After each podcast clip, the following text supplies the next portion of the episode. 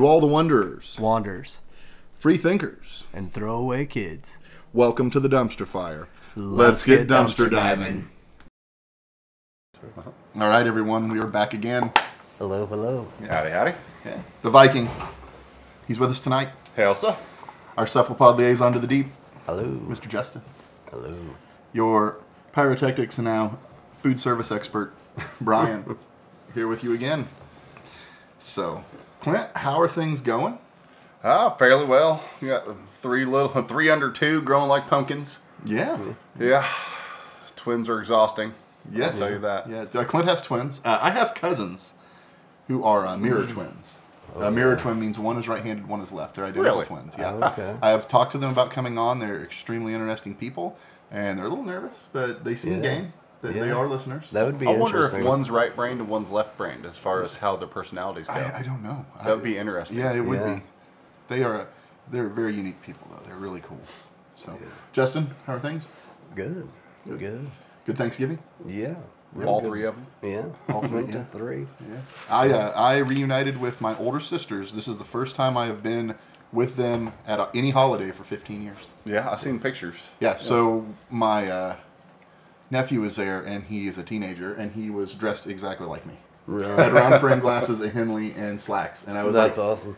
Tisha, did he pick that himself? And she's like, yes. That's Dude. hilarious. I was like, this is weird. The Yeah. genes, they, they, They they strong. reappear, they pop up. So I'm really, that's been a really cool thing. I uh, I had a birthday last Tuesday, and I literally slept the entire day. It was amazing. That sounds like a great present for yourself, yeah, sir. yeah, that Yeah. was uh, that was my goal, and I succeeded. Yeah, we had a hell week at work, actually kind of two, uh, where we had to do the Thanksgiving meal for our factory and stuff. and that Yeah. was just wild. I mean, it wasn't bad, but you're just there late every day. Yeah. And you don't realize how much that takes away from you. Uh, I got raging carpal tunnel. My right hand is pretty much totally how's that numb. doing? Still numb. Mm, Still no. Yeah, it is I'm gonna really have bad. to work on you. We need to schedule an actual appointment. I'll work on you. I need that bad. Uh, I had a friend of mine do the actual carpal tunnel stretching massage, massage to try to stretch that tendon. Mm-hmm. I, di- I can't tell if it helped or if I'm just getting used to it at this point. Yeah. So We need to. Uh, I've treated a lot of carpal tunnel over the years, and Yeah. uh, with uh, hundred percent success. I've Yeah, never it- been able to not. It's just oh. the narrowing there. I mean, even the surgery, what it does is it, ta it takes that tendon out of play. To give And it more that's room. a bad, bad surgery because that tendon is there for a reason. It's there for a reason, yeah, it's- it is to hold all of your carpals together. yeah, Like, it connects the main wrist. and uh, And they completely sever they it. just sever it. Like it's Sever it to give you improved yeah. over the years how they do it, but it's still the same idea. They're severing a, a major tendon Yeah. that shouldn't be severed. well, I do believe too. There was some bruising in my forearm, and just it's. I figured that some of the motions that do it, picking up pans and using that thumb. Yeah, For yeah, all the strength that's is what one, does it. and uh, yeah, then whipping. Uh, Every cook I've known um, ends up with carpal tunnel like yeah, symptoms. Yeah, it hit me real fast. So hopefully we can get this sorted out. Uh, Yeah. I'll, too worried about it. I felt a lot of stuff going on with your flexors in particular, so I'll have to work on you soon. We'll have to actually schedule a, an, a, a session. Do it right. So. Yeah. So, guys, again, Aaron, Morticia Addams could not make it tonight. So, we are again shelving that poor mead. It's just looking at us. It's right up in the cabinet. It's better with staring age. down. Yeah. So it- hopefully, yes, it is aging. We're going to age it. It's going to happen at the right time, guys. Yeah. So, Michael, again, sorry, man. You, uh, maybe, maybe we'll have you here when we do Yeah. That, that'd be a good. Yeah, that'd, that'd be, be a good cool. idea. Sweet. So, but tonight, Clint's request. Four roses, small Yes, batch. Not small batch select. It's just small batch. I did not realize there was a difference in the two until I saw the uh, two tags. They did not have small batch select at all, but I asked why there were two prices on this. Four Roses has won some competitions. Okay, this is what I was going to bring up. When I first discovered Four Roses, it was actually because we used to work uh, the Bourbon Festival for Piggies. This was my first like experience into food service. And uh, we worked the Bourbon Festival in Kentucky. When we went there, we drove down the road and there were just a line of people holding up protest signs. Yeah. That was the Four Roses company. Their workers were on strike, Yeah. protesting I because recall that. Kirin, a Japanese company, owns Four Roses now. Uh, Seagram's owned it before. Yeah. When Seagram's owned it, that I believe Four Roses was a blended whiskey.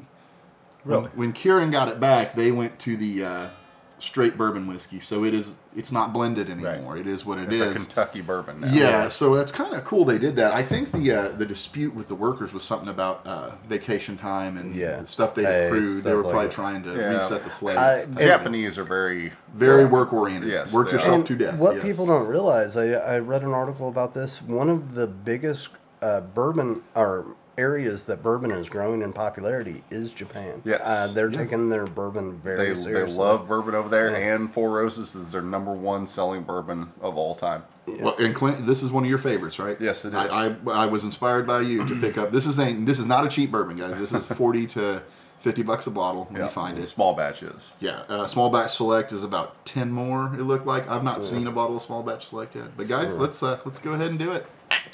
See what we think. Super neutral. Yeah. Smooth. It's good. Got a good finish. Yeah, A Little very- sour. A little creamy. Yeah. It's a little sour, more sour than I think the basic Four Roses is. That's what I was going to say. I'm actually a little disappointed because I like the basic Four Roses better than the small batch. Yep. Well, this is also distilled at ninety proof. I think Oh, the so basic it's a Four little Roses is harsher, probably yeah. eight or eighty. So is. yeah, Yeah. it's probably a little more. what Yeah, call it? got a little more mellow. fire to it. I've got these giant uh, square ice cubes now that I bought when I was I on like vacation it. in Yeah. Florida, and they're so nice because we Oh. can sit here and chat. Because we'll get we'll get stuck talking for an hour before we start recording. Yeah. Sometimes like oh shoot, we Are we should've started ready? that And forever then ago. 40 minutes later, we're finally kicking it off. So it used to be uh, sometimes I'd have to dump out the ice twice before we ever got started. And these huge ice cubes, they don't they don't melt And at all. uh, I, I like the way uh, they chill the the bourbon because uh, they don't water it down Yeah. nearly as nearly much. as much. It's not as fast. You get a good uh, couple of minutes to drink your glass instead of a couple Yeah. of seconds. I'm a sipper, so that's a huge benefit for me. Yep. So guys, we uh, we had discussed this. We actually did do a little foreplanning. We talked about wanting to kind of get a little more into like the weird, odd things that are going on in the world lately. But we also don't have our full crew tonight, and we didn't formalize anything. So we're going to do another free dive. We're just going to talk kind of what we were talking about earlier. Yeah. Justin was discussing having a pretty wild dream. Yeah. Uh, so is Clint. yeah, my dreams have not been fun. Uh, I will consistently wake up and reach over for Ella, and then realize, oh not there, no, yeah. life is uh, different now. So Yeah. That's been uh, kind of the only dreams I remember. Well, you've lived so long as a pair. I can't imagine the uh, small adjustments you've had to make. Because I, I actually uh, had a customer when I worked at a gas station. Um, a little old lady. She'd come in with her husband Yeah. every day, and I waited on her for years and years. And then one day, her husband wasn't with her, and I asked her where he was because I'd never seen him apart, and he had passed away. He'd got diagnosed with cancer and was dead a week later. Yeah. Like he was ate up. Not with it. uncommon for the old Right. Yeah, schoolers he- that are like it'll be fine yeah, after tomorrow. He was one of those guys never, and this guy built houses for uh, Homes for Humanity. He was actually in South America and hurt his back. He was building a house.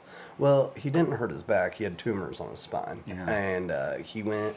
Well, she was like the oddest things. She was like, I realized I've never unlocked my own door. Yeah. In 50 years of marriage, I've never unlocked my own front door because he always unlocked it. Yep. Like she's like the first time I had to do it, like I, I kind of was in shock because I didn't really know how to unlock my own door. she was like, because I'd never had to. I'd Yeah, never pumped my own gas. Little things you don't think about. yeah, she's like, you live as a partner for so long, you don't realize the small things they do. Yep. So I can't imagine. And you're pulling through like a champ, um, and you know you've got people here for you. So Yeah, yeah, that's been uh, like I said. That's probably the the one of the harder things about it, right? Is that that first time you go through anything like this, everybody shows up. Yeah, and you get the best of them. You know, you Yeah. get the uh, you get the Facebook profile version of them. Yeah. But then if you have to lean on them, you, you yeah. just never know That's who's really when you be there. find out Yeah. who's really there. There's very and, few. And it's so weird because when something like that happens, I lost my mother in 2018. The shock uh, of it is so drastic when it's that life changing that it's not in that moment that you need the people around. It's Right. in the months later when everyone's already scattered. Yeah. And everyone that said, "Oh, I'm there for you," they went back to their lives, and you just can't. and you can I, I've known this forever. I, I consider myself an expert in trauma because of my career and stuff. But you you'll fatigue someone out Yeah. And you'll find out real quick who has that resilience. I mean, I know that Ella and I both had that because we did it for years Yeah, and years you on did it end, for and we heard the most insane things you've ever heard happen. Yeah. We, we got that comment a lot. Like, I could never do what you do. I'm like, I, I finally started to kind of understand that. When I started to burn out towards the end, I was like, Yeah. yeah, I see why some people just immediately are like, no, this is like all Yeah. over my Yeah. personal boundaries and messing me up. Yeah. So, And uh, I I attempted to do a similar work to you, and I I I took it all to heart. Mm-hmm. I, I worked for a facility called Maryhurst in Louisville for a short while, dealing with troubled teenage girls. yeah. And you would read these files, and you just want to bawl your eyes out. Yep. Like you just want to save them all, and you know that you can't. You know that your hands are tied. You can make just the slightest difference in their life Yep. and it, it never feels like enough. And I couldn't do it for long term. I didn't. When you can't do everything for somebody. Yeah, You just can't. You can't. Right. Yeah, it's with uh, that was one of the craziest things about what Ella did. She actually was early on in that uh, program through the state to help teenagers just age out and become adults, and Yeah. that was just a huge void that she saw because she would get upset and be like, "You're going to turn 18, and what are we going to do?" So we Yeah. still talk to kids that were Yeah. not in her program, but that we had back then. And that's the thing. They age out of the system, and the state just says, "Well, good luck." Yeah, so that was her program. So she pioneered it. So she really saw her her That's- boss was the one that started it.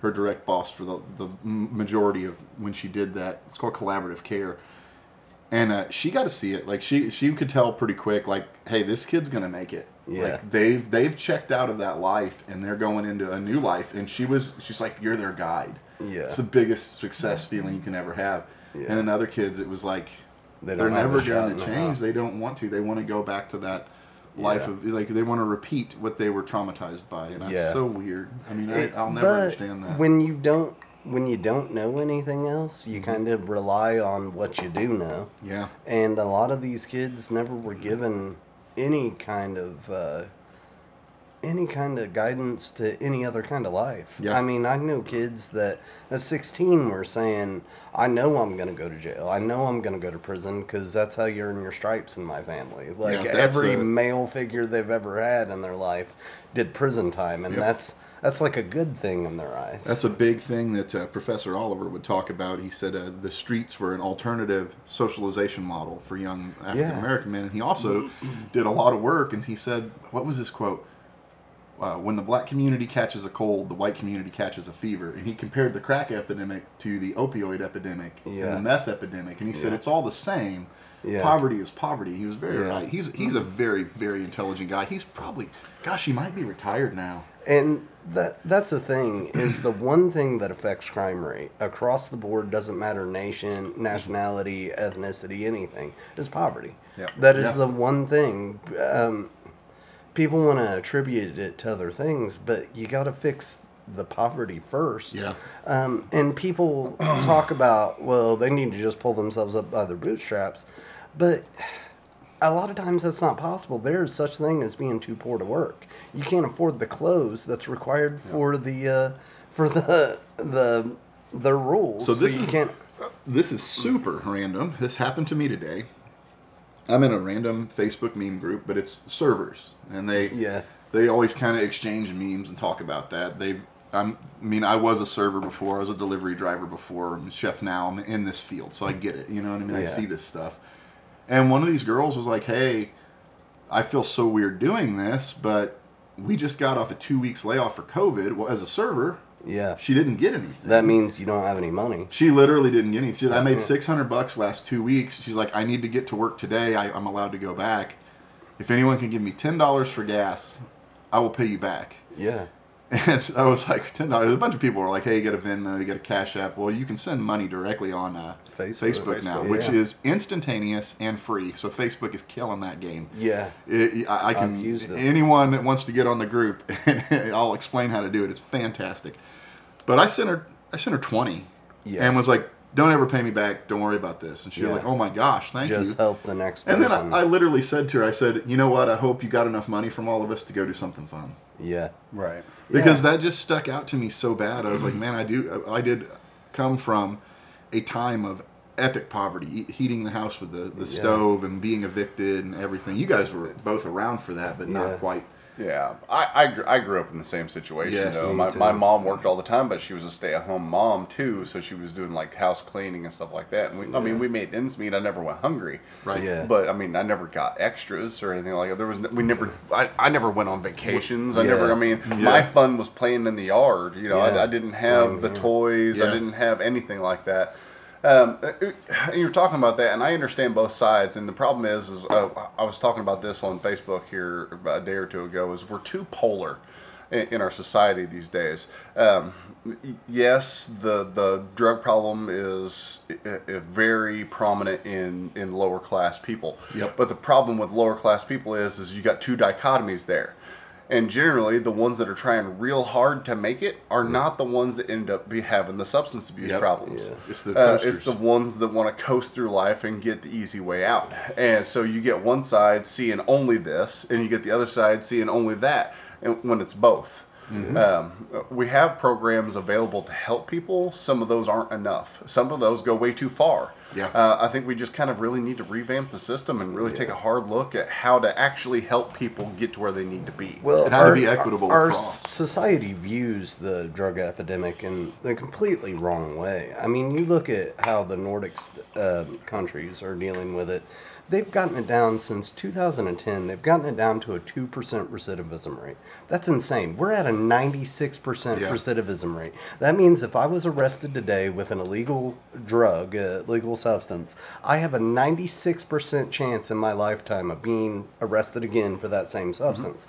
They're down to a 2%, almost the exact inverse as us. Yeah. And how they did it was they didn't decriminalize, but if you get arrested for amount under dealing, uh, essentially, for 17 different substances, they made a list of 17 different substances that are considered addictive. You immediately are put into a state ran uh, faci- facility for rehabilitation. You have to hit all the markers to get out of that program. And then once you're out, you are then uh, put in a program to work your debt to society off. Yeah. You're sent out to build roads and pick up trash and all that. Well, then they, while you're doing that, you have housing through the state.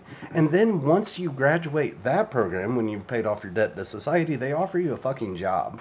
They offer Yeah. you a job they just spent six months training you for. so now you have, uh, you have gainful employment, you have housing. And so the way we approach it, if I get arrested and even if I'm only put in for 48 hours and then released on my own recognizance, most jobs, if I just no called no showed for 48 hours, I've just lost my job. You've lost your a job, you're gone. So then then, I'm going to lose my housing. record. Yeah, I've got it on my record. It's going to be harder to find another job, and I've just lost my housing because I have no money. And I've already proven how I deal with stress in life is by using the substance. Mm-hmm. So you're telling me to not go reoffend? Like I, you're literally stripping me of anything I have, and then saying, "Oh, good luck."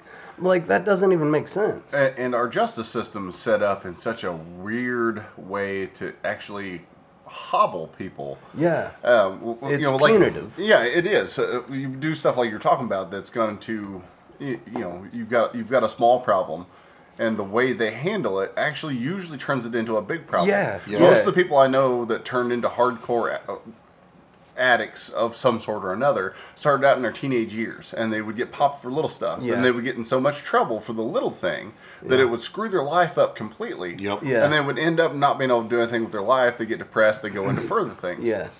So we and then it, it, even beyond that, the growing up in a small town, living in a small town most of my life, and I'm sure it has to be the same way even in bigger cities because cities are broke down with dix- districts. Once you've been arrested and the cops know who you are, They come they look for for you. you They because they suspect that you're going to have that drug. So they will find a reason, and that's the problem with our our our law enforcement now is they can find a reason.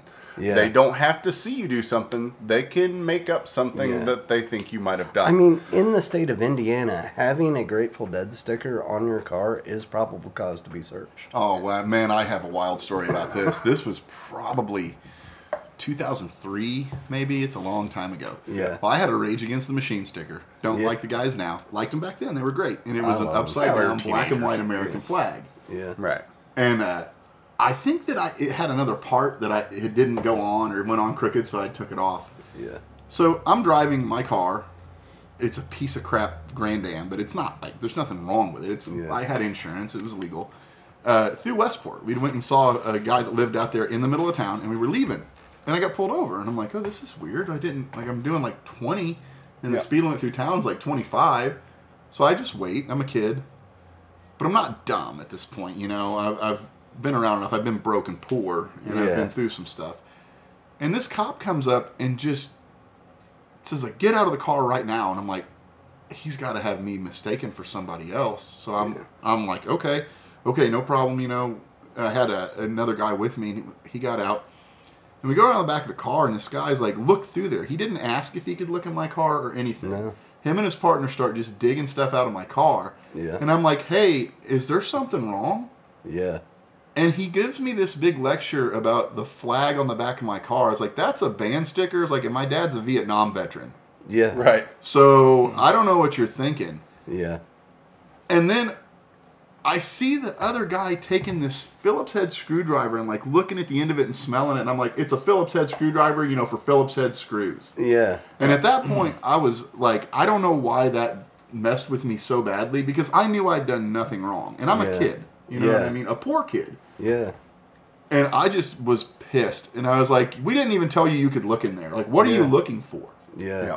And what he They're was doing was for he was dead convinced they could find something to do with marijuana or something. I used no. I was Yeah. uh, pretty much straight edge until I was 19. Um, so Yeah. it I, was uh, nothing like I, that. I got in a bit of trouble, um, actually, with this guy Mm-hmm. um, Yeah. uh, over some bullshit that we really did not partake in, Yep. which got me on probation.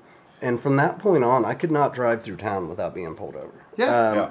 My brother and I, my brother was driving. We were, he was out of the vehicle pumping gas at South Swifty. And this cop that was harassing us, he eventually was kicked off the force for planting evidence on his ex. I know exactly who you're talking about. I worked Uh, he literally pulled us over. Nash had already pumped five dollars in gas, and he pulled us over. And he's like, "Get the back in the car! Get the fuck back in the car!" He's like, "Dude, you can't pull me over. I'm not moving. Yeah. Like I'm pumping gas." And so we get in the car. He gets up to the window. He pulls the gas pump out of our car, slams it, and it's like, "Get out of the car." After he just told us to get back in, we were both working at Papa John's. We were poor, and uh, we were living on old pizzas. Essentially, we had three old pizzas stacked up in the back seat. We were taking home for dinner, and uh, he literally was so hell bent on finding something. He put his hands on our pizza, lifted them up, left them all a mess, like tore our pizza up. And never found. We're like, literally, you pull us over, one of us, at least three or four times a week. Yeah. Like, you think we're stupid enough to have anything on us, even if we were doing something? Yeah. Like, we're not that dumb. Like, and he was like, well, we're going to get you. We're going to get you. Um, it's insane. And uh, we filed a complaint, and it wasn't two months later. Uh, he had arrested another one of my friends saying she was at her house on her phone with her boyfriend for like four hours. She's a teenager talking to her boyfriend, gets a knock at the door. He's at the door saying a 911 call had been made from that house. She's like, that's not possible. I've been on the phone for four hours. This is back in home phone days. Yeah. And uh, he was like, oh, well, I have to search to make sure emergency's not happening. Found a half drink beer on her table. Uh, she hadn't drank it. One of her friends had drank half a beer before he left. And he charged her with underage drinking. He got off, the, kicked off the force a week after that. So, So- all of his pending arrest like got thrown We out. have just found the rabbit hole that Yeah. we're going to go down today. Justice. I know exactly who you're talking about. Yeah. I worked with his wife. His Really? wife, i- i- his uh, she was his ex at the Is time. she the one that he planted on? Yes. Really? She told me that he had planted this stuff on her. She was very. Now I understand that she was very neurotic and high strung because of domestic violence. Yeah. But at the time, I just thought, man, she's got to be like using or something. I never saw this woman do anything illegal. She was not a big partier. She was a really good worker. She helped us out a lot. Uh, shout out to Pizza Hut and delivering pizzas. We've all done it. It's Yeah. one of the best jobs I've ever had. Yeah. Like it was my introduction into food service, and Yeah. I, I It is not a bad job. It's not a bad job. You will live off of pizza job. if Yeah. you're not, you know, Yeah. set there. But anyway, she had told me all these things. Okay. What transpires here that Justin's talking about is he was kicked off the force and arrested. Now, the reason all this happened was not anything local. It was not like an IA thing. Uh, this goes back to Purdue Pharmaceutical Really?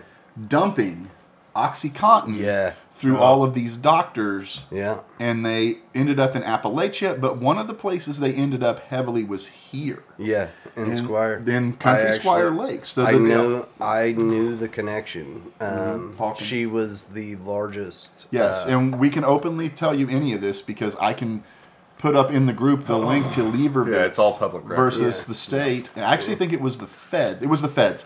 This Yeah. is a federal charge. So what Yeah. happened is the feds started looking at, hey, we're getting all these overdoses. All this stuff's weird. Heroin's not on the streets. Why are we seeing this in these small towns? yeah. Yeah. They went to this doctor who was set up in, I believe, Indianapolis. Yeah. Well, they sent an agent in as a uh, pain clinic guy, and he recorded everything. Now, the Levervitz case that I have, the, the- a lot of it at the start is his defense trying to argue that they had a right to privacy in the waiting room, Yeah. but they lost that. Yeah. So therefore, they were allowed to get all of his records. He was prescribing lethal doses yeah. of OxyContin. Now, Right.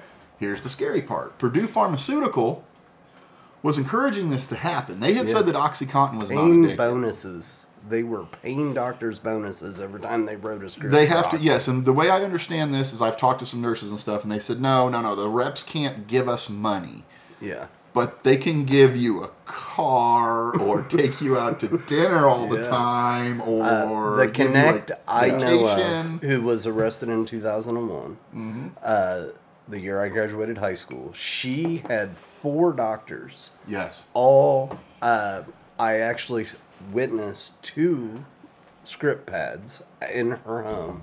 She had bought those off of said doctors. Yeah. and sh they were the doctors were making as much money as she was. Yeah. like they were very much involved. They knew So, exactly what was happening. This went down drugs. all the way to Broward County, Florida. When I worked in Scott County, I could have drawn you a map to the guys that were funneling, and at the time it was oxymorphone. Yeah. Oxymorphone is rare. That's called Opana. Opana Yeah. uh, post dates OxyContin. When they did the tamper proof with OxyContin and started watching it, the Yeah. smarter scammy doctors went to Opana. Yeah, Yeah. and Uh, Opana is Oxy's big ugly brother. Yes, it is much Oxymorphone. stronger. It didn't yeah, last very and long. they, but uh, man, it was bad. Yeah, they uh, had found out how to cook the. Uh, I think 200 degrees would cook the time release out. Yeah, So they were shooting it too. That's why you had the do HIV it with a microwave and some water. That's Yeah. that's that's what I was told. I actually got a kid out of there, and I told him that the only way I thought he, him and his girlfriend were going to make it was to get out of Scott County, and he moved to Jackson. And this, I mean, they hated me. You know, that's Yeah. part of that job. But finally, when they were like clear of their friends and stuff, he's like, man. He told me all the dirt of Scott County. He's like, I, I didn't. You don't have to buy drugs there. Your friends will just come over with them. Full disclosure, I'm a, I was a functioning addict. I was addicted to OxyContin. I w- always functioned. I was never stealing or lying. I, most people didn't even know. Um, because I wasn't a what I consider a junkie. I always had a job. Um, I was very boring as an addict. I realized uh, because as long as I had a pill and a good book, I didn't leave the house except for work. So like, most of the opioid addicts that I know that don't have like this serious trauma and end up getting into like the deep depressive attempting Yeah. to overdose phase yeah, Yeah. uh, they're productive Yeah. it's the Yeah. guys that got bad on meth that you just they're a different person after six months and they look different and they just can't keep their shit together. And I together think it's that same type of mentality st- uh, rift there that I was talking about earlier. Yeah. You get the ones that, even the ones that do the drugs and need them for day to day, but have that gumption to keep going, that drive. yeah, Never really have the major problems. It's the ones that wallow in it and just keep going further Well, down until they smack the There's bottom. a moment you give up, and I was almost to that point. Um, absolutely. I felt it happening. I felt myself making choices that I would never make. Right. Uh, Yeah. Like I could, I was battling with myself. Like, oh, I don't have to pay that bill this month. I, I need to get Yeah. high so I don't feel like shit. Yeah. Um, and you slowly, it's a slow process. People think you just do an oxycontin and you're an addict. No, it for me it was a very it was a several years long process. Yeah. I mean, I tried oxycontin the first time when I was 16. I got clean when we lived in the trailer. Yeah. Um, I, I was one the and I can't describe the hell it is. Like anyone who's never been an addict, I I cannot explain to you how you feel dead inside. Let's Yeah. Eh, and your entire body is railing against you. Like you spasm, you you're sick as a dog both ends. It was 8 days of literal hell. Like it's either going to kill me or I'm going to like get clean. Like because that's what it feels like. It literally feels, Feels like, you're dying. die, Yeah. And your your your mindset, your your endocrine system gets disrupted. Yeah. We, we were. Uh, it either started just before we we roomed together for the first time, back in our late teens, early twenties. Yeah. Or just before, uh, or just before or during. The closest I ever came to something like that, uh, about a year and a half, two years. I never got as far off into it as OxyContin, but I was doing a lot of a lot of opioids. And I remember the day, and I didn't realize how bad it had gotten. It's a slow process. Yeah. And I've always worked hard. I've, I've been working for money, cash in my hand, since I was 12 years old. Yep. And I've never considered myself a layabout. I'm always up and doing, you know what I mean? I go, go, go. And I just didn't realize how bad it had gotten until one day I was, I just started out. I had some, I, I got my freaking wisdom teeth pulled, my top wisdom teeth pulled. And at the time, this was before the Le- Legend Drug Act kicked in. Yep. I got a 90 day prescription of hydro, uh, hydrocodones for two wisdom teeth being pulled. Yeah. A 90 day prescription. Yeah. And anyone when I that got knows now, you get a seven day, if that. Yeah. right. Uh, uh, I mean, that's ridiculous. Yeah, Uh, they were just pushing uh, it. yeah, and uh, I mean, at the time we were fairly poor. He was going to college, and I was working at some local factory, and we were making ends meet. But we weren't. I mean, I we was weren't working killing it or anything like that. Third shift and going to school first shift. Like Yeah, you've always done So, that. I You mean- always burn that candle at both ends. like a, like a lot of young guys, we weren't killing it or anything like that. And when I got that many pills, I, I remember saying to him when I brought when I brought the first script home that you know I was like, well, I'll take ten of these or so for the pain over the next few days. We'll sell the rest, and we got rent covered for next month. yeah, Yep. Um, and it just didn't happen. yeah, I I ended up taking them, and then I was like, oh, you know, and I saved them back. It's not Yeah. like I took ninety days in ninety days or sixty days. I mean, it, Yeah. it took like it took six months for me to take those ninety days. Yeah. But then when those were up, yeah, I went and found some more. yeah. And then I remember it was probably about a year and a half later. I, I remember the day. I remember walking out of my walking out of my bedroom. First thing, of course, you always use bathroom. But uh, aside from using the bathroom, the first thing I did was walk into the computer desk, crush a seven seven point five oxycodone, and snort it. And I remember sitting there about ten minutes later, smoking a cigarette, feeling that buzz, and I just sat straight up in the chair and was like, "What the fuck did I just do?" Yeah. Yep. It all hit I was you like, once. seriously, the first thing I thought of when I woke up Yeah. was snorting a pill, and did I that didn't. for I, I didn't years. do anything. I didn't do. I didn't even swallow an opioid for five years. Yeah. Yeah. It was from that point I knew how close I was to falling over that edge. Yeah. As soon as that realization hit me, and I didn't even swallow And a pill. I don't care how much pain I was in for one five of years. the things that I, I I see but how what makes it so easy for the people that are working hard and still barely making it. It makes your day go by much much easier. Oh, when you got to work a double. That is exactly what I was told by someone that I will never name, and you would never, ever in your life have expected this person to ever even touched a drug. yeah. And what she said was, "Oh yeah, you take a uh, Hydro 10, and your day just goes by so fast, and everything's great." Yeah. And I always called You it a shortcut feel- to happiness. Yeah, It is. It truly is, What- and uh, it's so easy to fall into that trap because it's. I mean, you get into a rut real easy when you're working all the time and you have nothing to look forward to. Really, Especially when you're in that poverty level where Yeah. you're working all the time, putting Yeah. as many hours And as you you can. You don't to. realize how many pains, Yeah. aches and pains, just regular aches and pains that And- you don't have to feel yeah, when you're doing until stuff like they're that gone. Once they're gone, you. Speaking of this right now, I've been talking to you guys. I talked about it earlier. Justin's been working on my hand. I now have developed brutal carpal tunnel in the right, and it's coming on in the left because I'm overusing the left now. I really th- think a large portion of it is in your shoulders still. Uh, you are incredibly. I had a I did have a shoulder surgery on the right arm. Yeah. I got in a wreck and it blew and up. So I that, that was felt fun. I, It could be I felt tissue, your shoulder uh, prior to that, and I felt scar tissue. Yeah, Um, I can feel the scar tissue. yeah, it's pretty blatant. So when I had this uh, the shoulder surgery, we went. I think I may have mentioned this in the near death experiences. May have been too far after. Uh, when I had the shoulder surgery, he goes, "Oh, it'll probably be four incisions, but the most it could be is eight. Yeah. And I had seven. Yeah. And he said the labrum tear was way bigger than they expected. It was uh, all the whole top of the labrum. I've seen Yeah. the pictures. You of it ripped all- your labrum off. I ripped the whole shoulder out of Yeah. joints. What I did, it just went back in. Yeah. So it was kind of back Yeah. in there. And Yeah. they were like, "It's Whiplashed fine." out and back Yeah. in. Yeah. yeah you're Did the fine, damage sir. without- Yeah, and the problem with that is, is to heal soft tissue, it requires rest, ice compression, and elevation.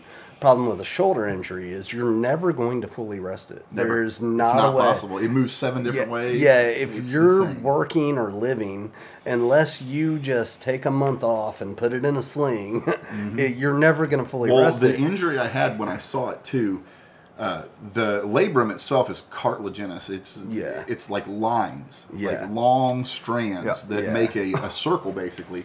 yeah, And it looked like you had taken a uh, like something that was knitted, you know, something sewn. Yeah, Where like yeah. let's say you have a like a name embroidered on a shirt, Yeah. and you just split it open. It was it was like frayed out, and there were all these loose like Yeah. lines yeah. floating. Yeah. Those were all he your had to clean all collagen out. fibers Yeah. just floating. Yeah, and he, he said that because they were thinking they'd have to do anatomy and all this stuff, and he's like, "Your bicep tendon's perfect." I'm like, "Yeah, because this was an impact. It was one thing. Yeah. it wasn't. I threw a football for three years and Yeah. tore my shoulder Right. up. It was all at once. Yeah. yeah. So, but I'm going to tie this all back together. Oh. I'm going to tie it back together, guys. You've heard the personal stories for what Purdue Pharmaceutical has done to this community. Yeah. The- Purdue Pharmaceutical killed some of my friends. Yeah. Yeah. Legitimately killed them Yep. Yeah. uh, with their non-addictive drug. Now they were fucking about. They were crushing pills up and stuff. And but even I- I'll tell you what, I've seen some guys that didn't know back in the day. Someone would give them like a forty or an eighty milligram OxyContin, and it would just they'd be they'd think they were dying. Yeah. Yeah. Like oh my god, like what'd you give me? Uh, well, Yeah. I had a, a, a buddy of mine that I grew up with not too far down the road from me, and he was like 17 when he passed away. Mm-hmm. Yeah. And I mean, he'd done some stupid stuff. We're all teenagers, but he'd never taken Oxy before, and he'd been drinking at a party, and somebody gave him an Oxy 40. Yeah, Yeah. And he it. just took first time ever he took one, and he fell asleep Had he done one or died. the other, had he just done the oxy or just drink the tequila, uh, he would have survived that night. Yeah. The, the combination and oxy, the big thing that kills a lot of people with oxy is taking benzos because they start to come down off the oxy, so they take a benzo like Mm-hmm. Xanax or Valium, and it slows their heart rate down so much it just stops. That's it. Yeah. Yeah. Uh, so benzos are the new blight, and benzos and alcohol are the only two things that you can die from withdrawals from. yeah. Yeah. Which is terrifying. And the funny thing is, that's what I started on. At 15, I was given a prescription of not just Xanax, uh, Xanabars, uh, the school buses. And within a month, I was snorting them and uh, abusing them. man. And when I came off them, I didn't know at the time, there was no Google at that time, I didn't know it could kill you coming off of them. They were giving me seizures coming off of them, but I Mm-hmm. could feel the seizure coming on. So I'd just get up, go to the bathroom, seize out, clean myself up, come right back out like nothing happened. Well, kids, man, It's the best time you'll ever have that you'll never remember. Yeah. there you go. I, I always called it time traveling for dummies because no matter how little you do, it's going to erase your memory. Um, there's a, a, a good portion of my life that I don't remember because of benzos. And Yeah. I got off the benzos and then got put on probation. I couldn't smoke weed. I was a pothead. And I was like, well, I want to get high. And someone was like, have you tried Oxycontin? And I'm like, no. Purdue Pharmaceuticals, I'm like. I did a, I did like three milligrams the first time, and was like, "This is heaven." I'm like, I'm just gonna do That- From the producers of the Five Leg Chicken. yeah, there you go. So, uh, what happened with uh, the officer in Minchin that was absolutely doing the things that Yeah. were said? I am Yeah. full of doubt with this lady, but I trust her. I mean, I just you got to be a skeptic with Yeah. everything in life Yeah. until Gotta be bears critical. Skepticism is the chastity of a well-trained mind. That's Yeah. wonderful, my man. And uh, so, Levervitz case is going on. Nobody knows this. It's a federal case. okay? Yeah, yeah, Well, they have realized that there's a woman selling all these pills that are Yeah. getting prescribed to her out of CSL, so they're actively watching her. They're actively doing buys. yeah. He pulls someone over and plants drugs on them. Now, this is the story secondhand, but I do believe it's rather accurate because it bears out Yeah. at the end of everything that happened. He plants drugs on this individual in an arrogant fashion, who then says, You idiot, I'm a Fed. Oh, when you do something like that to a Fed, it's a different set That's- of rules. Yeah, that's Beautiful. if you great. even like, guys, this is sage advice, but if you have a federal agent talking to you, something big is going on. Don't you just don't even need to talk to them. Yeah. Unless it's something like you witnessed a crime that you need them to know this information. If you don't know why they're talking to you, don't talk. Because you could say, "Oh, on Tuesday I went to the grocery store," and they look and actually on Wednesday you went to the grocery store. Innocent mistake. That's a crime yeah, to lie to a Fed. yeah. So he was actually uh, removed. I do believe they tried to put him on desk duty for a while, and then they came back in and said absolutely no. I Yeah. actually Yeah, heard uh, this is very much like third, fourth hand. Yeah. I was told that he is a cop again in another county. That's what Huh. I've been told. Well, there's very lax. We were talking about this the other day. There are very lax standards on what it can mean to be deputized as a sheriff. Uh, as a as a massive libertarian, like as Yeah. a person that realizes how chaotic the world is and how futile us trying to make order of it, it often is. yeah. yeah. I, I agree with that a little bit. Like there are guys that I would deputize that don't fit the physical requirements or anything else, but they might be very intelligent people. This is my issue, though. If Yeah. you've been a police officer, I think officers of the state or the county Mm-hmm. or someone who is there to serve the public, if you violate that code, I think you should be held to a higher standard. A higher, yes. Yeah, Not- I, I think it should be more of a crime. Yeah. If you're a cop and break the law, I think you should be charged with an extra crime for breaking your oath. Uh, right. That and make it to where you can never be a cop again because that is bullshit that someone who planted drugs Yeah. on someone could just go to the county over after 7 years it falls off his background check And then and go. he's a cop again. The problem with letting him be a cop again is, is I, I understand giving people second chances. Okay, yeah. he was a douchebag, did a lot of stuff he shouldn't have done for a lot of years, got caught. If he legitimately tries to turn himself around, I can understand the the sentimentality of trying to let him have his, job back. But the problem is, is, even if he does his job to the letter of the law for the rest of his life, all anybody has to say is, is that wasn't in my car. Yeah. There's He doubt. planted it That's on me. reasonable He's, doubt. he's- and that's yeah. the That's a fact. thing. That's the Once you've system right broken that vow, that oath, I think that should mean something. Yeah. Um, oh, it absolutely should. Uh, I I think it should definitely mean something. And once that vow, you can't ever hold that person to the same standard. Mm-hmm. Um, so, uh, like you said, there's always going to be that hint of doubt there. Yeah. And you've broken the oath once, like that. You should only get one shot at that. If we're putting, if you have the ability to take someone's life in the name of the law.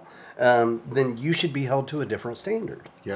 Um, you just should, uh, because that shouldn't be held lightly. Uh, Right. If you have the ability to take away a citizen's freedom, I mean that that's my number one thing. That Let me even- be free. That's I'm- even more. Yeah, the, yeah. the take away your freedom to me is even more. We can all potentially have a self defense situation Yeah, and take yeah. someone's life. Oh, absolutely. You and I, we could citizens arrest someone. That's Yeah. not going to stick. Yeah. I could be pulled over by an officer who thinks, "Oh, you're that redheaded guy," and spend 48 hours in jail. Find out it's not the person he thought. And Yeah, there's no n- recourse. found not guilty, but you've done time. Mm-hmm. Your freedom was taken away for, for that 48 hours, and I may have lost my job. Yeah, they may have could been like, lost- "Hey, we know you're especially saying you're if you're living on that poverty line, Yeah. where you're living paycheck to paycheck. Forty-eight hours can be the difference of you making rent. Right. I mean, Oh, it yeah. really can. If, if, Absolutely. you, And that's if you an- don't have a very secure job, yeah, it's Yeah. your job's gone. Yeah. And- And, it doesn't make sense that we put people uh, in that level of power and don't hold them to a different standard and we don't hold them to a high enough standard to get that position in my mind. Right. I say make it a four year fucking degree. Yeah. And that will weed out a good quarter of the just I, I did military time and I I, I still want to be military so I'm gonna be a Right. cop. I mean. I, I mean I do have the Yeah. education for that. I actually have a my, my degree is criminal justice minor in psych. I have a major in psych. And I almost think that that is the perfect degree for Yeah. it. I think it should be criminal justice and psychology. Yep. Like, But you also have to have the people out there willing to actually get into the grit. Yeah. And when you work in a lot of like office position type Yeah. uh, degrees, Brian being the exception, but most Yeah. people that go for psych degrees are not the you know six foot two fifty rough and tumble guys. Yeah. Yeah. So you end up with a lot of guys that would just kind of cower behind the car while the criminal shot a bunch of people and took off. I would So rather have have, have someone balance. less trigger happy in that position than more trigger happy in that position every day. Well, I uh, actually had a quote, and this is my quote. I'm going to try to pull it up. we have the presumption of innocence in this country, supposedly, but when the cops have the ability to take our freedom uh, right there on the spot or take our life right there on the spot, that is not the presumption of innocence. But you end up with the same situation too uh, in the in the other direction. If you end up with a bunch of cops afraid to do their job, you end up with situations like Al Capone. Yeah, That's I- true. Where you're afraid of the criminals, and you end up not Well, that's punishing still the true to this day. I mean, we had Al Capone when we had cops. I mean, Well, I know, but they were afraid to do their job. Yeah. They were afraid of the criminals at that time. I- and I we didn't think- put the force out to actually take care of the problem. I don't think making it uh, a degree would bring a lesser caliber. I I don't believe that. I, I Mm-hmm. don't think that it's going to bring a bunch of cowering cowards. There's already cowering cowards in the police force. Oh, there absolutely is. I don't. Interesting way, yeah. I don't think there's any one solution. No. I think people are fallible, and if you got to have somebody that's got to do a job, then you're, Yeah. you're going to have to. There's going to be faults in everybody. I, I just And you just I have to want to see a higher requirement to weed out some of it. I understand. Um, because I think the ability to take someone's freedom should not be taken lightly, and we just accept it that this is a thing. Like, uh, and no knock warrants. What the fuck is that? Well, that should have been illegal a long time Yeah. ago. Yeah, like I mean, it is now, but I that's believe wasn't uh, it Rand Paul was the only one that voted against those, and then they were like, he's like, hold on, hold on, y'all are throwing a fit, and you voted for this. yeah, Yeah. yeah. Well, the, the the problem is too. It sh- it's not supposed to be the cops that allows Yeah. to take your freedom away. It's supposed to be the judges. Yeah. And we give that we've supposed to be given us. we've given too much of that power to the. I mean, police well, to the police officer Justin, uh, themselves. I don't know if you can talk about it, but uh, one of the things that is big uh, in uh, my circle of libertarians is uh, jury nullification. Yeah. And Al Capone during his time, the reason that these guys can't, became such gangsters is because you actually had the majority of the U.S. being like, "Don't fucking tell me what to drink. yeah. Yeah. If I want to get drunk, I will. That- if I want to go swing Right. dance with my lady and wear There's a scandalous clothes, I will." Right. uh, Al Capone and some of the big mafia guys were successful as long as they were. They had the people's backing. Yeah, Al Capone could go into many cities and have a safe place to stay. Yeah. Um, in many cities, and these weren't Yeah. gangsters he was staying with. He no, they're just regular people. yeah, regular people. And when you have the people backing you, I mean, you look at uh, even now with the drug cartels um, Mm-hmm. in Mexico, several cities in Mexico, these people are putting people to gainful employment and feeding entire neighborhoods. They're They are. This is my thing about the Mexican drug cartels. This is kind of a side passion of mine. Uh, Taylor Sheridan's big into this. He does Sicarios, the movie about the cartels and stuff. Yeah. But when you look at the this from like the uh, the Minority Report view, they are their own government. Yeah. And they're relatively functional in a I- frightening way. There's Yeah. a brilliant book uh, called God's Middle Finger, and I can't remember the author's name. He's one of those psychopath journalists that go all in and undercover. Right. He lived on God's Middle Finger for two years, which is a mountain just south of uh, Arizona in Mexico, where 90% of the black tar opium that is used in the United States is grown, um, or was. Um, and uh, literally they have jets the cartel owns this mountain they have tanks they have jets they are a military force Yeah. the police will not go to this mountain because they can't win that fight Wasn't it El Chapo's son that they arrested and then the cartel just rolled in with technicals? And Yeah. A technical, for anyone that doesn't Yeah. know, is a light machine gun, usually a 50 caliber, mounted Yeah. on a, a Yeah. mobile platform. yeah they just went to something war like against that, the cops and the cops said okay you can have They it gave back up. Yeah They, they were They're like, we, we, can't don't, this is not worth this." it. yeah Yeah.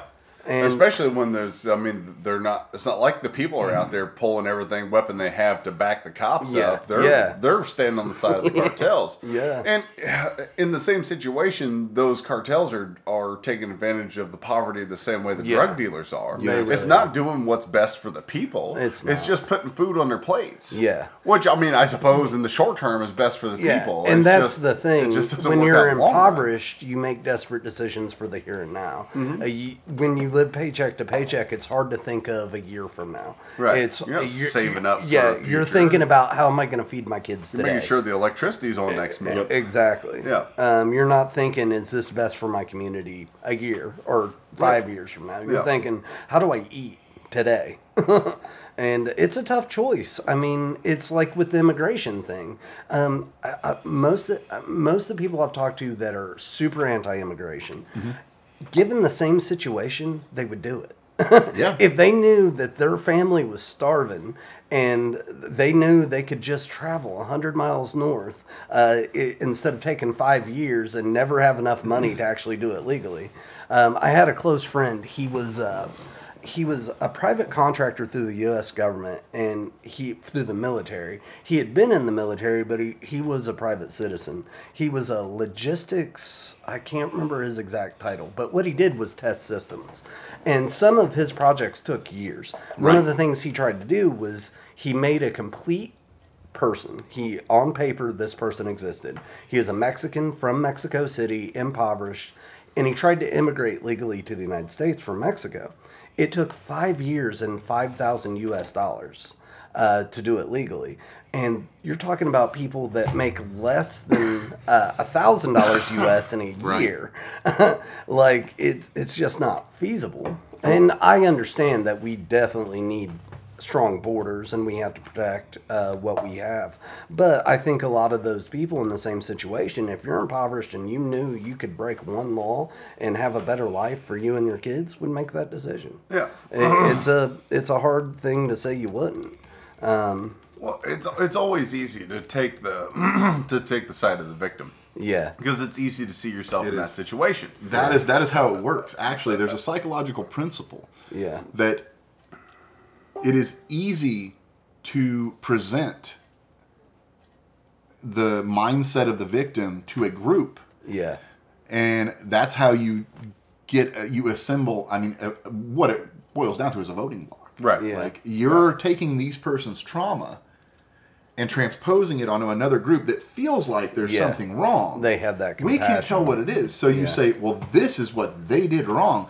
So you're enraged about this. Vote for us. And Yeah. that's Right. kind of what we're dealing with with the polarization of America because we get it going both directions. Yeah. And it is You're so broke because of them. crazy how many victims we Yeah. now have in the United Well, States. and it's the same way you were. You, uh, it, it's the it's the dichotomy of the situation you were talking about earlier. When Yeah. you're when you're impoverished and going paycheck to paycheck, everything is what I have to have right now because if I don't have that, if I don't have that right now, we're hurt. Yeah. The rich two percent or so that control this country Yeah. don't have that problem. What Never. they have No. is is the luxury to playing things out on a slow game for a very long Yeah, period of time. long periods of time. to gain the most amount of control that they had that they could Yeah. possibly get And they've and the most amount of money they could So- possibly get. I have to throw this out here. There is a YouTube, I think it's on YouTube show. It may this may be a real show.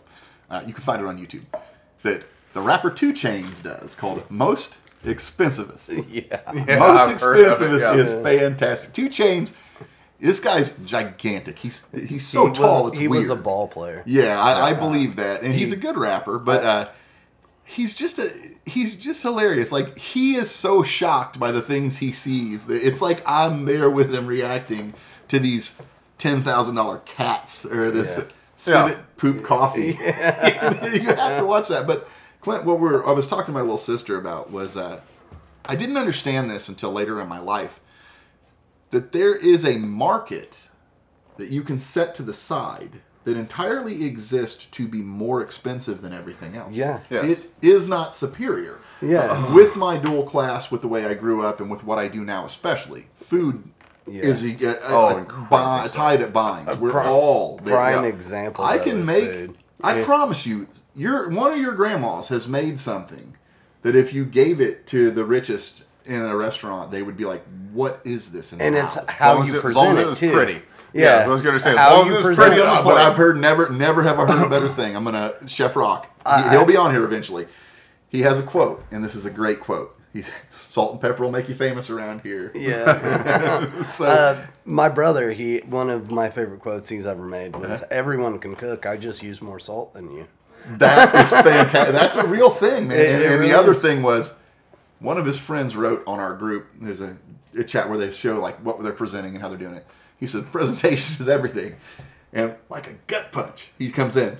Yeah, but it's still got to taste good. yeah. It was Yeah. beautiful. Like man, that was I, beautiful. I actually saw an interesting interview I'd never seen just in a rabbit hole on uh, on YouTube, and it was Mm-hmm. an interview with Eminem, which you either like or don't. I respect him as an artist. Uh, He's a he's incredibly Mm-hmm. He's one of the best. He really pisses is. me off that he is, but he is one of the best. but he was talking about how when he first, when the Martha, Marshall Mathers LP dropped, and he, Mm-hmm. he it was the number one selling album.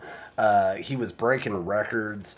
He literally would call his manager every time he spent any money to make sure he could afford it, and he's still like that. He was like, "Look at the outfit I'm in." He's like, "How much do you think this outfit costs?" His entire outfit he had on cost less than a hundred dollars.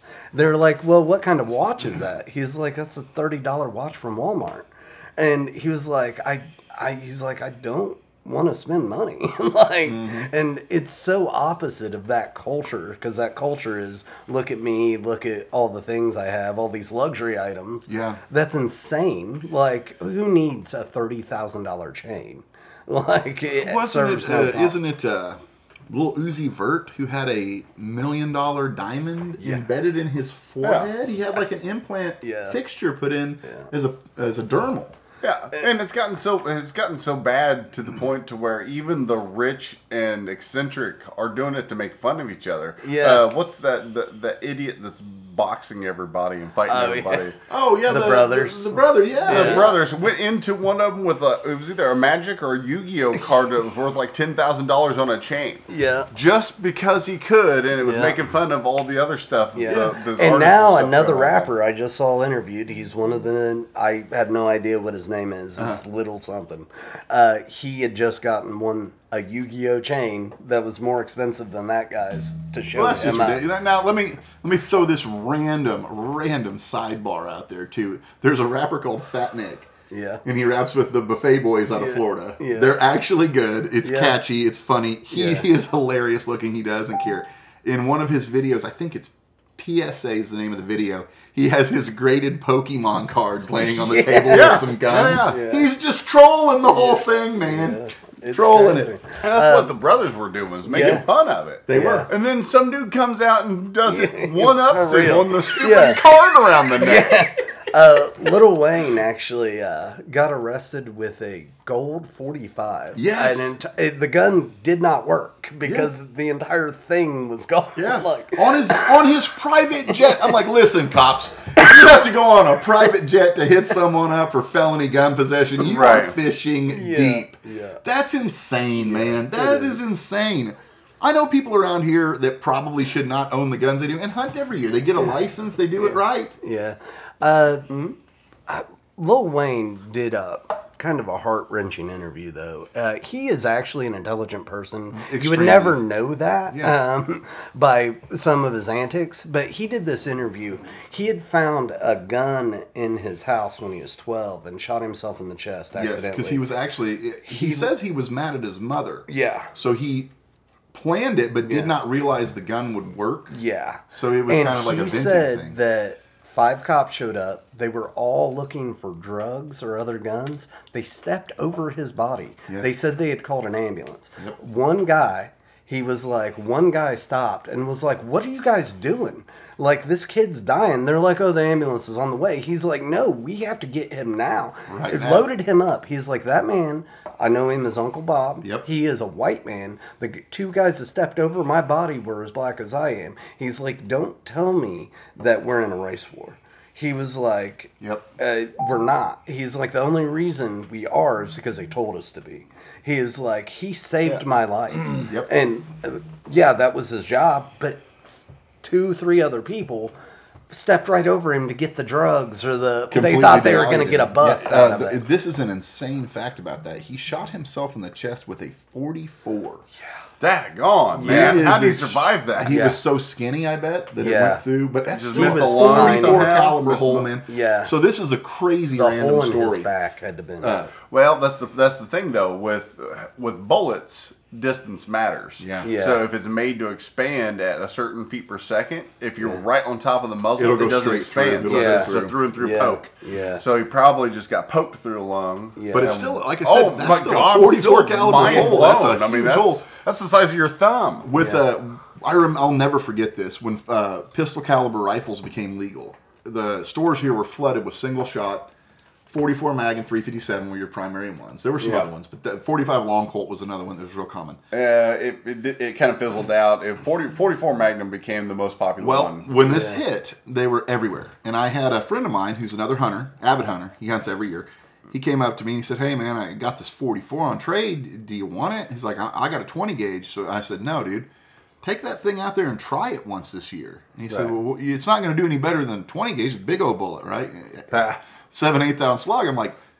Give it a try, man. I was like, "There's Yeah. a lot more that goes into stopping a deer Yeah. than punching a hole in him." yeah. yeah. he got with me at the end of the year and he's like, man, he's like, you were right. He said, every deer I shot didn't move but yards off Yeah. of where I hit him. It's And a he said it- kinetic force. He isn't said it hit him so hard. He's like, I've never Yeah. seen anything like this. It's- I Well, never would've that uh, thought the, punch. the problem I, I went because for several years in Indiana, they went through about six years where they allowed the it was it wasn't pistol caliber rifles. It was a, it was a set of parameters which pretty much limited you if for stuff that was on It the had to be a 35 caliber bore, which was the 35 weirdest or thing. more, and it had to be like 1.7 inch casing or shorter. You told Uh, me people were trimming their They cases. trimmed the 35 I- Remington thir- thir- down well, to the- after six years, they they upped it a little bit, which included a few more basic ones. Uh, I, for years, I used the 35 Remington because the 35 Remington brass is 1.92 inches. Yeah, you could trim it and, and 10 the, thousandths. the max length is 1.8 inches, so 120 thousandths of an inch is all we had to tra- insane. shave off the brass to make it state Legal. legal.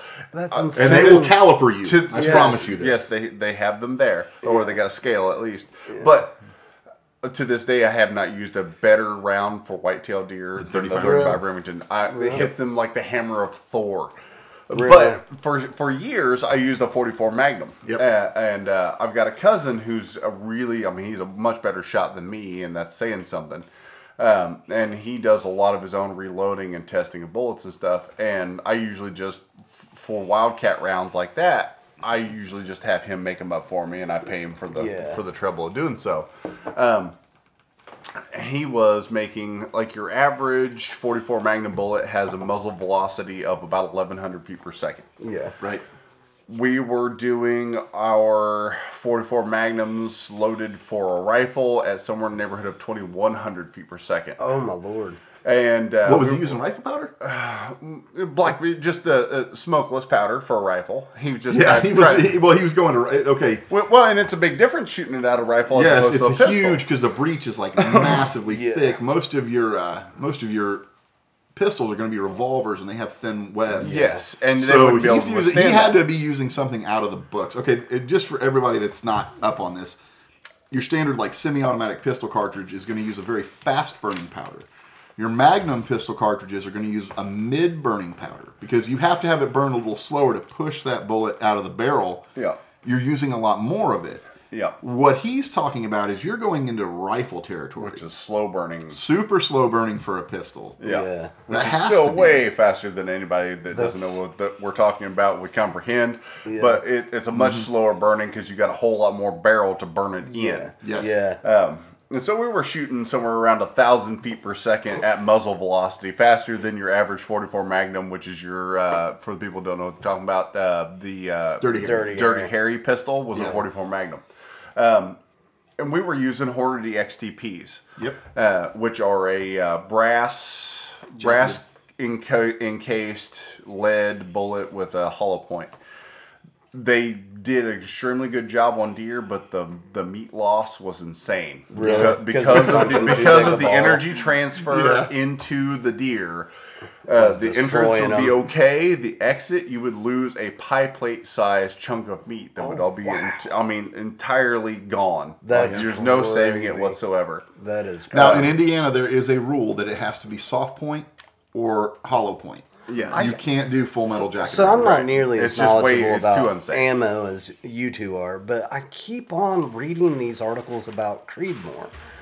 Six point five green. Six And it- five and it Creedmoor is the seems trend like of, it's of a- the Lord right now. It seems Yeah. like it's a pretty controversial topic because it's like it's one of those things you either love or hate, is what it seems like. Mm-hmm. Like I read the comments in these uh, gun sites, and they're like, "Fuck." S- Fuck six point five Creedmoor, blah blah blah, and then other people are singing its praises. What do you guys uh, feel uh, on a six- Creedmoor? I had one Yeah. uh, about five years ago when they were first coming up and being this big, fantastic round. I bought one. yeah, It was in just a basic Savage Axis. Shot incredibly well. I shot uh, uh, sub three co- sub three quarters of an inch at hundred, which th- an inch at hundred is what we call 0.75 minute of MOA, angle yeah, MOA. So it's sub MOA, which is fantastic.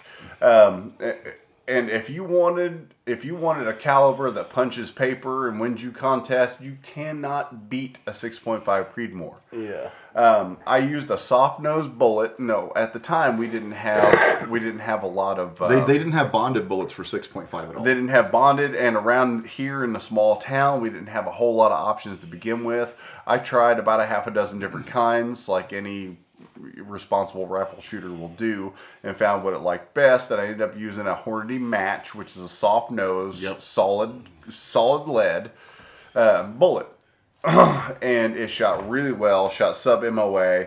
Uh, you're talking this this gun set zero to 200 yards. I could use the same crosshair from zero to 400 yards and never have more than about an eight inch drop. Wow. Uh, it is an incredible round as far as just on paper Accuracy, goes. Mm-hmm. yeah. I shot three deer with it that year. Uh, the first deer was about 120 yards. Put it right behind her shoulder, perfect double lung. She ran about 200 yards, which is about 120 Yeah. yards further than your average for a double lung shot. Really? She ran about 200 yards, and luckily she ran along the edge of a picked bean field, so I, I mean she wasn't hard to You find. could track her. But for about the first 100 yards of it, she didn't let Hardly loose a let single drop Yeah. of blood. Not Is one. it just It not, it just doesn't have a punch it, to it? it, it, it's such a fast bullet that you have to really, really tune your bullets in to expand So- on a deer. This is what happened with 6.5 Creedmoor. 6.5 Creedmoor is a 308 Winchester neck down to 6.5 millimeter. They have found through time that 6 millimeter, 6.5 millimeter Yeah. are some of the best rounds to have a ballistic coefficient that carries the weight to get out there to a thousand yards. That's kind of been the goal. Yeah. So Yeah. For your and sharpshooters, you see this random it's dy- fantastic. you see this random dynamic here okay 6.5 is coming up and most 6.5 shooters are bench rest shooters they're shooting for groups they're shooting the hornady uh, vmax you know they have the varmint bullets they're not bonded they're a thin jacket they'll explode when they hit Yeah. and then you have the opposite of this, which is the 270 Winchester. 270 is a 30 6, which is a long action cartridge, neck down to 277. Okay. Yeah. When I started with 270, because I said, hey, this is a fucking horsepower round, man. This Yeah, thing is like going to be cool. One of the best deer And they're rounds ever made. everywhere around here. Yeah. Yeah. I had no luck finding match grade bullets so that I could go out to the PRS and shoot out to 500 ra- yards. Really? Right. All of them were soft point, rounded point. All of these rounds you'd see for like hunting caribou and stuff. Really? So I thought that was a little weird. And then when they did the Indiana laws, the one bullet you one car, uh, caliber you could not use for the longest time was 270 That's Really? weird. That's because the oldest all of the bullets they had built were designed to take game. This Yeah. cartridge was born of being the 30-06 battle rifle. That's the M1 Garand Yeah. Yeah. made to be a game cartridge. The, the, the very intelligent people back in the day had said if we neck this down to 277, we can do these bullet profiles. It'll stop game all the way. I think they said that it would stop any game from here all the way north to the top. Like mm-hmm. you can stop elk with it. Was the big thing. Yeah. Yeah, they, So- they've killed moose with them. Whitetail Yeah. deer to elk to moose. Yeah. So that's not very happened. common. Moose are usually your Magnum rounds, your 300 Yeah. Win mag, and your 7 That's millimeter still a mag. So it, it has been used to kill moose. Yeah, it's it's mm-hmm. a fan. Probably one, between it and the 30 aught six is like the two tit for tat most popular uh, Yes. hunting rounds of all Really? time. Yeah. Yeah. So your your six point five is all of these old FUD long action rounds. Yeah. Uh, hip cousin. Yeah. And it was started out by guys that I've shot with. I've shot out there at Switzerland County Gun Club, and these guys are insane. Really? They have custom built bolt actions. They're we're talking they're separated by like quarter of an inches to Yeah. who wins their Wow. competitions. Yeah. That's So that's crazy. where that comes from. Six milli. I know uh, six millimeter PRC is another one that's coming Yeah, up. PRC is another There's one. so many wildcats like this that are Yeah. Yeah. awesome, but you have to look at who's making the bullets, what they're made for, and what they do. Uh, 6.5 was started at the start, to, I believe, to be a military round. They were thinking, hey, Yeah, we'll go sure down to this, and we'll have this. Uh, you It's know, a super distance. hot round. If you wanted a right? sniper rifle, you couldn't do better than a. Couldn't do better. You can't do better because it, it's it's very flat planed. Uh, Yeah. you're shooting 130 grain Super bullet. Uh, the Yeah. highest one I've ever seen was 140. 141 grain. Usually uh, anywhere between like 115 and 140 grains uh, is the weight of the bullet at a super, super, super high rate of Yes. speed. It was like 3,000 feet per second at the muzzle. Yeah. Uh, an incredible amount. And, uh, as far as the efficacy for uh, for hunting goes, it goes back to the same thing I was talking about with the 44 mags. The bullets are designed to expand at certain feet per second. Yeah. Um, So the reason the pro- I shot three deer with that year had trouble with each one, and I made perfect shots on every one of them. I remember you telling me that. Had I made a marginal shot on any of them, I don't think I would have found them. And it all blended comes it all comes woods. back to that design of being able to expand at a certain Yeah. feet per second. In Indiana, a far shot is 100 to 150 yards. Okay. Very rarely do I ever have to shoot beyond that. I I could count on one hand and have fingers left over how many times I've shot over 120 yards in my life at a deer. Um, and 6.5 is just not made to expand at those ranges. So it's just poking a through and through hole. Boop, boop. Yep. Yeah. And it's just, I mean, almost no blood. It doesn't do the expansion, so there's no shock to the system Yeah, inside. and you need that Um, punch to so if you're down. out, if you're hunting, if you're hunting pronghorn out west and you're shooting 400 yards across the prairie at a at an 80 pound animal, yeah, it's gonna do fantastic. It's gonna drop them on the spot, man. It's gonna be fantastic. Yeah. But most of the country is not shooting 400 Yeah. plus yards at Yeah. animals. They're shooting 200 or less, and the 6.5 is really not It's optimal. too hot that. around. I said when that. they I said when they did it that I thought 44 was ideal. I did not realize at the time that 35 Remington would become this like legendary cartridge that rolled up. And because of 35 Remington, there exists now. This is how wild we are. 350 legend. Uh, there exists a cartridge that was specifically built to feed in AR-15 magazines called the 350 Legend. It's, it's actually it was developed. Indiana about uh, ten to twelve years ago Yeah. was the first state in the uh, west uh, east of the Mississippi to uh, allow this specific, like weirdly specific rifle cartridge range. The 35 bore and was since what did it. Yeah. since its introduction, every state surrounding us and a few others have taken it on. Even some that have allowed rifles in the past have actually closed them down to what we allow. Really? Winchester developed the 350 Legend to fit that niche. And Yep. they developed it specifically to actually fit not only that niche, but also the AR 15 Yeah. type of rifle. yep. So because for some reason at the same time the AR-15 came up as this big popular thing Yeah. to go out and hunt with. They're like, I don't want it as home protection. It's my boat." deer gun. Yeah. But for whatever reason, and th- and it is the closest proximity of a 35 Remington that you can get. It's on the almost market ballistically right now identical. that you can actually go to your basic gun shop and buy ammo for. Yep. Really? It isn't a 35 Remington. I've used one now for the last three years. Mm-hmm. I've had a 350 Legend, and it does pretty darn good. Yeah. But it does not hit deer like the hammer of Thor, like the 35 Remington does. Well, let me tell you something about 35 Remington. I helped develop the load with my neighbor up the road who has shot Clint. I think he's ahead of you. I think he shot six this year between him and his family. Right, Yeah. right. Like, and they don't leave. They're on their property up there. Yeah. so when he was loading these, he was like, "Hey," and this is a story that goes back earlier to Clint's 44 Magnum thing. He said, "What do you know about loading a H three thirty five in these?" Oh God. H335. I said, "That's that's a rifle powder, man. Like, how how strong's your action?" He's like, "It's a, it's a break action." Like, okay. Right. Was So- that a single shot? Single shot break Okay, action. those and so be able to they were pushing these things. I. I went and targeted him in with. Probably I, I, I, held this thing out, yeah, behind my head and fired it a few times for him. And I was just shocked. I was like, "Okay, dude, yeah, these these are cool." I also helped him make a 357 Magnum that uh, he'd lost a deer the year before, Yeah. and uh, 357 Magnums are a little on the light side. he had a he had a powder drop problem, and uh, he gave me three of his rounds, and I fired two, and they're like these are way too weak, and I fired the last one, and the primer fell out of my wrist.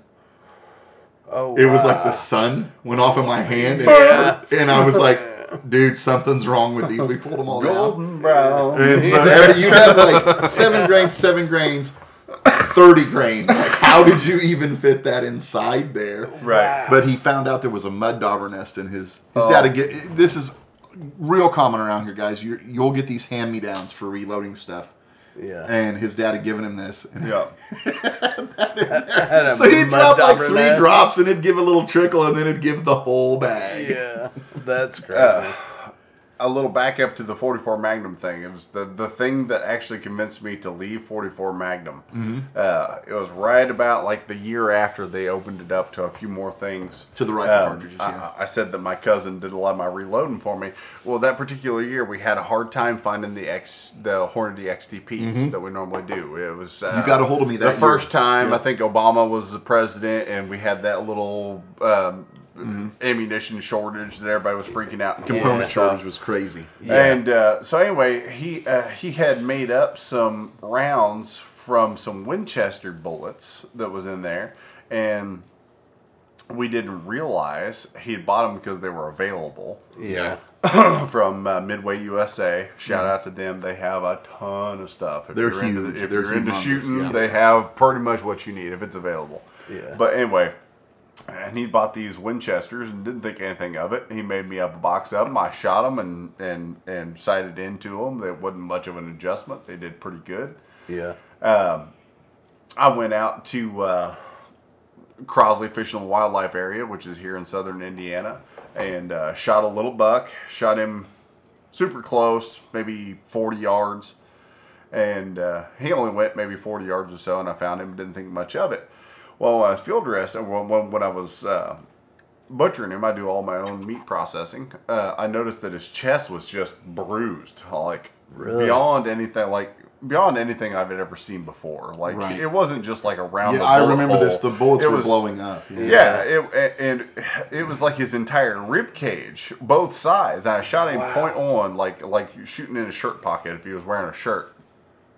And it was just ever his entire rib cage was bruised, and I didn't find a single hole in any of his vital organs. Really? It was just, but his heart was black and his lungs were black. wow. Well, I didn't think I didn't think too much of it. I thought, well, you know, at the time I was like, well, maybe I'm maybe I clipped a limb or something, you know, Yeah. whatever. And I went out uh, like a week later and hunted and had three does come in and shot the first one quartering to me right behind the shoulder. Pow! She took off running, Yep. And the others scattered but didn't go very far. The next one stepped out. I shot her at nine yards in the right dead in the chest down that shirt pocket like I was talking about before. And she ran about 40 or 50 yards and piled up. And uh, I went over and found her. Fine. Went back, tried to track the one that I'd shot behind the shoulder. Never could find her. Tracked her, tracked her for 500 plus yards. Well, long story short, the second one that I shot was just her rib cage was mush.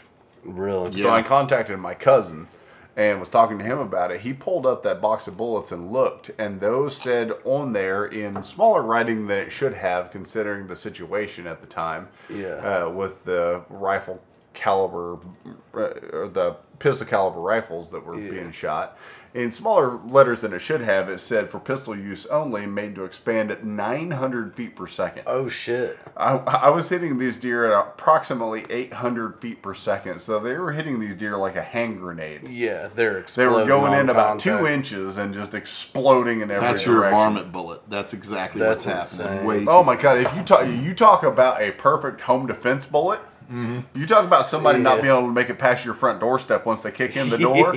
That is the thing you want to do. And it's never going to hit your neighbor's house. They're not even going to know what happened. As- Yeah. As soon as it hits a leaf of exist. grass, this Yeah. thing It'll is blowing up, Yeah. and nobody's taking a step further once it hits them. So, what's your favorite uh, deer round? Uh, Thirty-five. No, yeah, the 35 Remington is the best. Um, the only the only problem I have with the 35 Remington, it was made for a cowboy action, which uh, It's is rimmed, a, it's a lever action. Um, and the lever actions don't have quite the accuracy that like a bolt action or something like that Okay. does. If they would ever make a 35 Remington in a bolt action, I would probably buy one and never look back. Because you're talking about a gun. Uh, if I zeroed 150 yards, between zero and 250 yards, I really don't have to take a guess. No I just. I just put, Put that crosshair what I want to hit. Yeah, I'm Yeah. either hitting two inches high or three inches low. And on a deer, you'll never know you didn't draw that dot any better than what you hit. At that distance, if you know how to shoot, if you know where to of the crosshair is going to be your Oh, my dividing goodness. line. It's not going to matter. Yeah. Yeah. Uh, if they would if they would make a gun like that, I'd I'd, I'd never look back. I could probably get you one. I can, I can probably look around, man. Probably so, yeah. Uh, I- I'm not big on the AR-15s. Uh, I mean, they're fine. I don't have anything against them. Anybody that wants to use them, have at them. They feel like I'm holding a crescent wrench in the Yeah. field. They're just utilitarian. They feel just all metal and just kind of bleh. Yeah. Feeling in my hand, I like a little bit of sexiness with my rifle. You want you want that walnut. I like Yeah. that smooth, You want that flowing line. It's, if it doesn't have a burl in it, it's not worth having. yeah. well, right now I'm shooting uh, my big gun. I'm going on an elk hunt at the end of this coming Yeah, month. At- seven at, millimeter? At the end of it's a seven millimeter mag. I got it in the Axis uh, 110 Timberline, and it is a sexy little rifle now. Oh my God, it's beautiful. But uh, uh, I mean, I shot a deer with it this year. Uh, just because I didn't want to go all the way halfway across the country and with a gun that wasn't tested. Yeah. I, I have never in my life seen a deer hit harder than this. I actually kind of felt bad for the deer. Damn. Uh, I mean, it literally it blew a softball-sized chunk of the lung into and blocked the exit hole. Wow. Uh, and, uh, when I was field dressing it, uh, you always go all the way up through the rib cage and cut the esophagus out, and then you take the rest of it out. Well, I had I didn't even pay attention. I had when I set my knife down, I had a little bit of gut matter on my on my knife.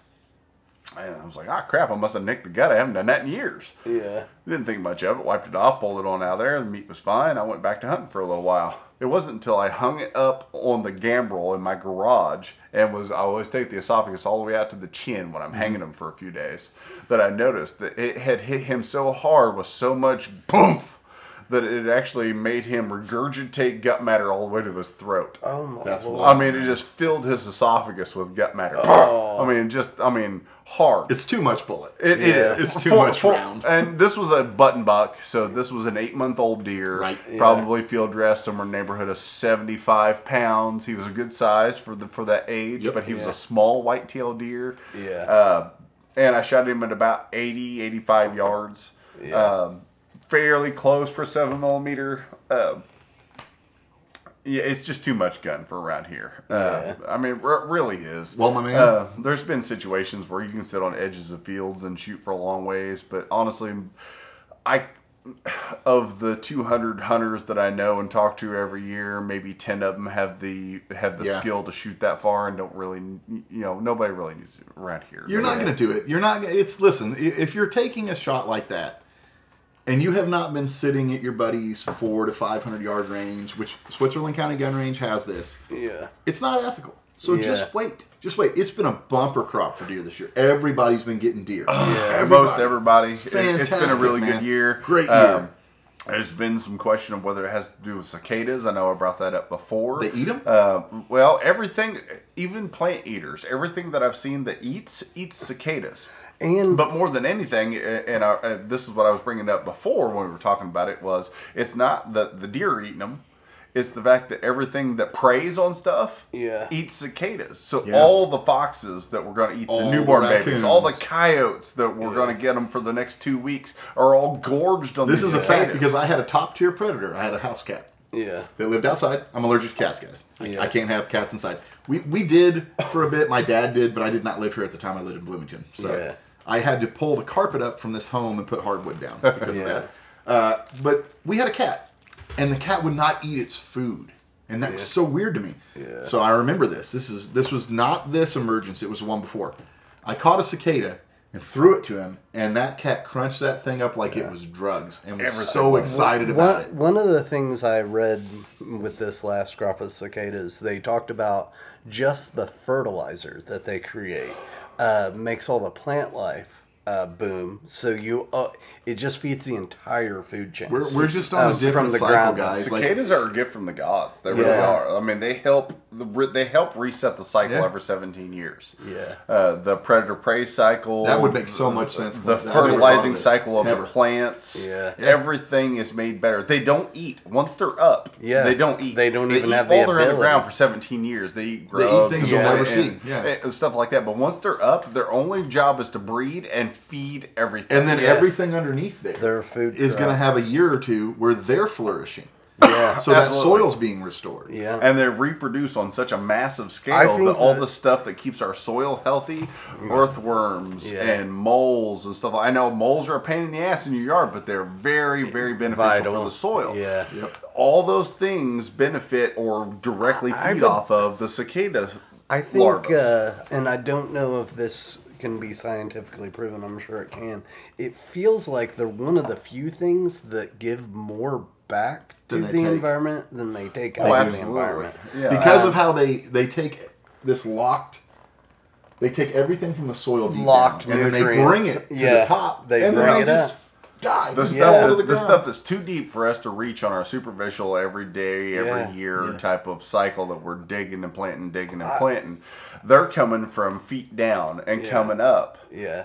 And giving all the stuff back, and it lays Bringing back the on top of the soil. back. They are. I, I- mean, I, I- meant that literally. They are a gift from. I don't care if you want to call it God or gods or whatever. Jod. The, I- yeah, they're, yeah, they're a gift from Jod. Praise him. Yeah. But I, I heard an entomologist interviewed when they were first coming out this year, and she is studying how they know to surface uh, because they Uh-huh. can't figure it out. After 17 years, they're blind. yeah. Uh, they're deaf. Like they Blind, deaf, and dumb for Yeah. 17 years, and then And when then- they get them on the surface, they're like, and all at the same at the same time. such a thing. That's the crazy part.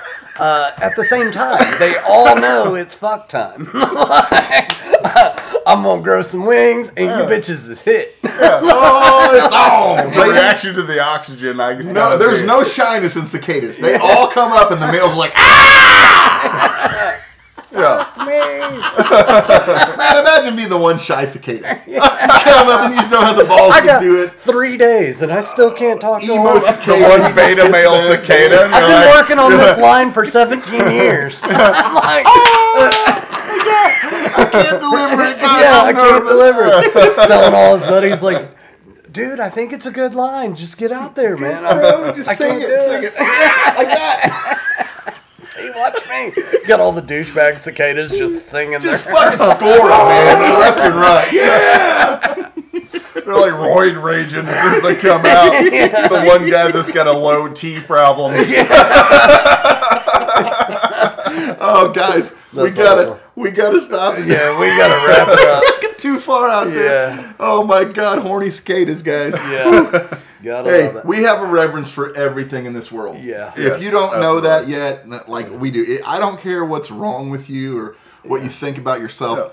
Yeah. We we would probably just love to spend Yeah. some time and talk to you. Yeah. Yeah. You have to be really uninteresting for us to not enjoy. Oh my that. god, you'd have to be boring as hell. Yeah. But Yeah. uh, but even at that, I know we have some polarizing ideas at, at times, and we discuss them well. Nobody Yeah. gets hurt feelings, and Yeah. that's the way we are with anybody. Yeah. Uh, I, do, I I am no none of us are any uh, are too deep into a topic that we won't hear out the other Yeah. side. Absolutely. Yeah. Uh, we will discuss anything you want to discuss.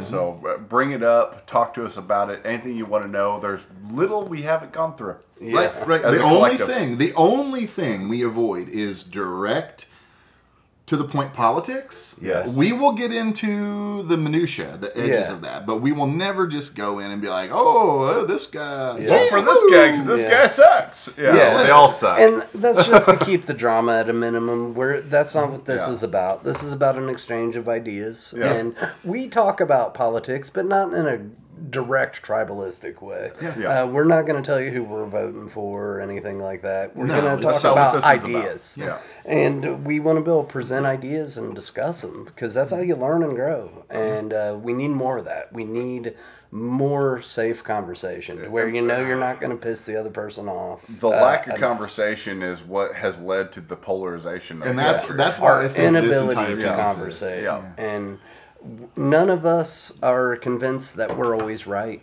Um, but we're we're okay with being wrong, and that's how you have to approach I've conversation. been wrong at least half my life. Yeah, I think that's a win. It happens. I think so. I think Yeah. so. Like you're, if Yeah. you're under the 75% mark, you're doing all right. And if you can recognize that, you're in the column, guys. Come Yeah. on, just just go for it. So, Yeah. thanks everyone again. we love you guys. We Absolutely. love we love you so much. I don't you know, we we'll drop these episodes sometimes and hardly anyone listens to them, but we don't care. Yeah. Those few people that listen, Yeah. we respect you. We love you. And we hope hope one day this is our image. This is our imprint. We, we're leaving this for you all. Yeah. And hopefully it makes the world a better We place. Pack ten people. Yeah. that's ten people better. 10 Yeah. people better, and maybe one of them Yeah. will be that one. yeah.